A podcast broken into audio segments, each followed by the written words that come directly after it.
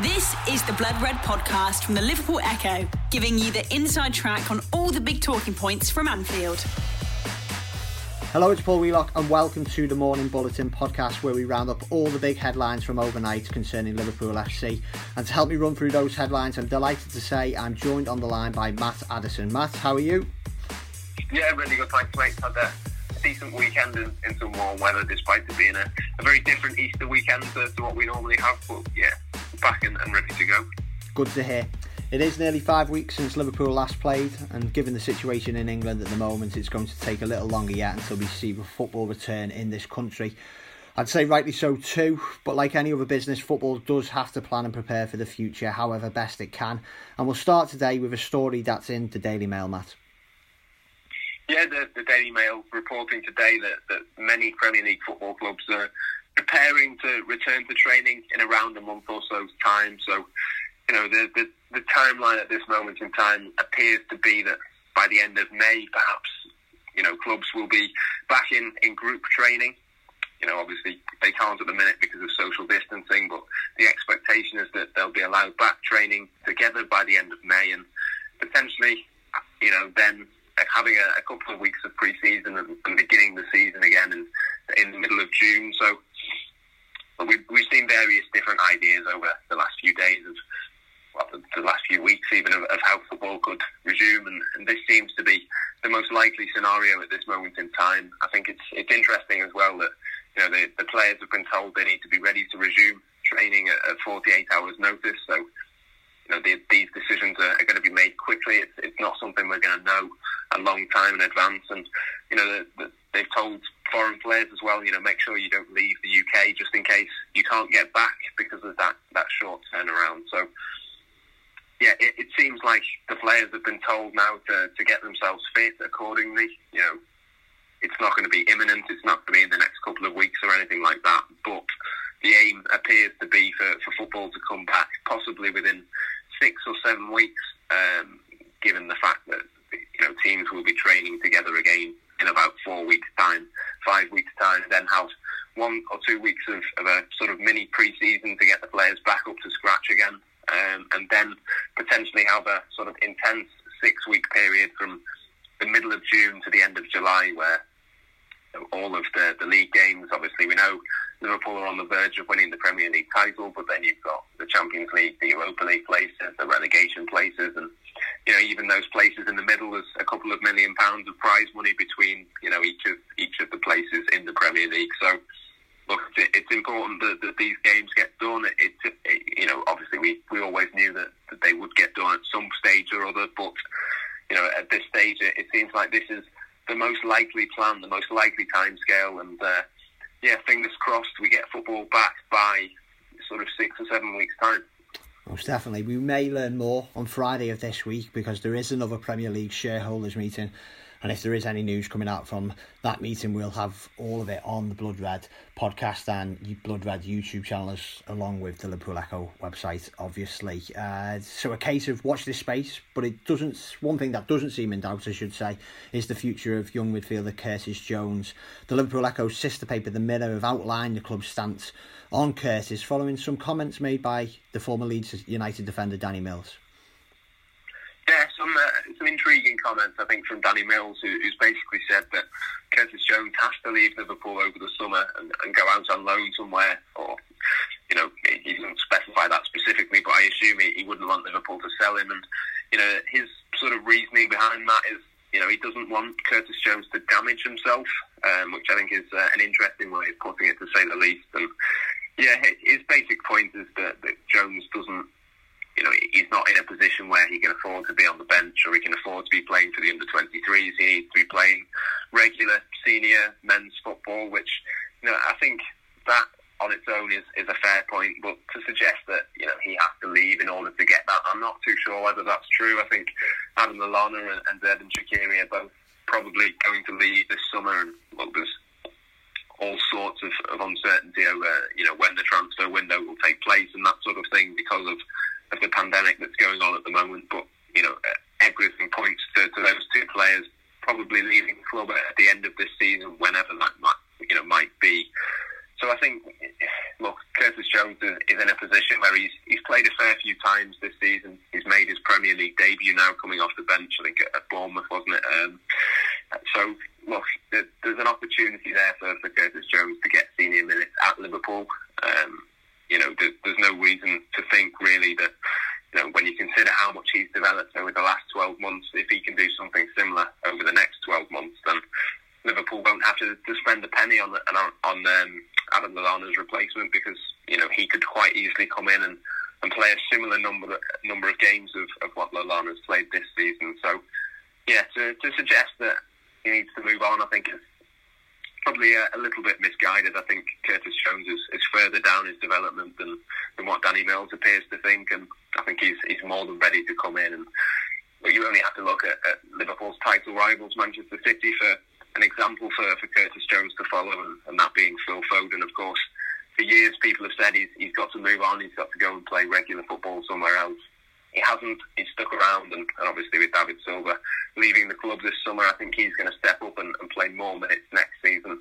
You know, I can, I can see the exact same scenario with, with Curtis Jones, to be honest, with a couple of senior players moving on from Liverpool. And, from from what we know and, and, from what we've been told, Curtis Jones is, is primed, ready to, to step up, and, and Jurgen Klopp is a, a, big fan of him. So I'd be very surprised if, if Danny Mills' comments come true and, and Curtis Jones does leave Liverpool over the summer. But um, yeah, I think ultimately the decision will come down to the player himself. And look, it would be a big surprise if he chose to go somewhere else. It would indeed.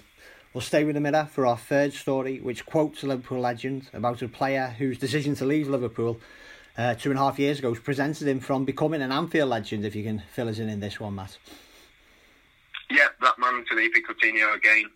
Phil Thompson this time, as you say, saying that Liverpool should re-sign the Brazilian. He's called him a, a genius, and he says he's a, a terrific player. Which, well, those are two statements that I find it really hard to, to disagree with, to be honest. But um, yeah, look, the decision comes down to the, the club, and it comes down to Jurgen Klopp, and I think Liverpool have moved on. I think they've won obviously the Champions League. They're on the verge of winning the Premier League without Coutinho. And look, the, the way that he forced his way out of the club, you know, it, it did leave a sour taste for, for those at the club and, and for the players. You know, obviously he's still got a lot of friends in Liverpool and that sort of thing. But you know, the, the chances of, of Liverpool going back in and, and paying still big money. And I mean, you know, it would be a cut price fee compared to the 143 million that, that Liverpool got for him. You know, I, would be surprised if Barcelona got even half that amount this summer. But you know, even if it was 50, 60 million euros, it would still be a significant amount of, of money to invest in somebody who's 28 this year. I just think the you know t- time has moved on. Liverpool have moved on, and as much as Coutinho is a, a fantastic player, he's, he's one of one of my favourite players to be honest in, in just the way that he plays. I absolutely love to watch him. I think he's a fantastic footballer, and as much as it's really come off the rails, if you like, since he left Liverpool, as much as he probably regrets the fact that he's left Anfield and, and it's not worked out elsewhere, you know, it's it's just one of those deals that you know several fans, of course, will, will want to happen. Obviously, Phil Thompson has, has now said that he wants that to happen as well, but I think the, the chances of it actually coming off and, and the chances of, of us seeing Coutinho in a Liverpool shirt again are very, very unlikely. Can't argue with that, but I suppose the ultimate decision rests with Jurgen Klopp. And speaking of the Liverpool manager, just to round up, he has been speaking to Liverpool's official website while in lockdown, along with the rest of us. Uh, what he's had to say is really, really interesting, and it's all been reported on the Liverpool Echo website if you want to check that out. But if you can just sum up his words for listeners who haven't had a chance to read them yet, Matt. Yeah, some some interesting comments. It's uh, a bit of a, a reminder that, that footballers and you know, managers are, are just in the exact same boat as everyone else at the moment in terms of you know social interaction is, is very much off the cards between you know households and that sort of thing at the moment. So yeah, obviously we've seen uh, lots of Liverpool players on Zoom and on FaceTime and, and things like that doing online sessions to keep everyone involved. And yeah, it seems that, that Jurgen Klopp is big fan of those, and, and the squad are as well because it's it sort of allows them to to keep in communication and, and keep everyone involved and make sure everyone knows what they're doing. Fitness wise as well, it's important. You know, we've seen them sort of do group yoga sessions and, and things like that, led by Andreas Kornmayer, the uh, the fitness coach. Um, Mona Nemmer as well, I believe, has, has been sort of doing teaching cooking lessons and, and things like that to, to, show them how to, to do their, their food and that sort of thing. So, yeah, Jurgen Klopp basically makes the point that you know technology has allowed not just the football club but society as a whole really to, to cope with this pandemic much better than than what would have been the case in previous seasons uh, or previous decades and, and, things like that. So, yeah, it, it's one of those where you know we sort of are using that in our daily life. You know, we're using Skype and, and things like that to, to record podcasts, and, and people are, are, using Zoom and apps like that to keep in contact with family and things like that. But uh, yeah, footballers are no different, and, and one of the, the big things this week has been obviously it was Sadio Mane's birthday on Friday.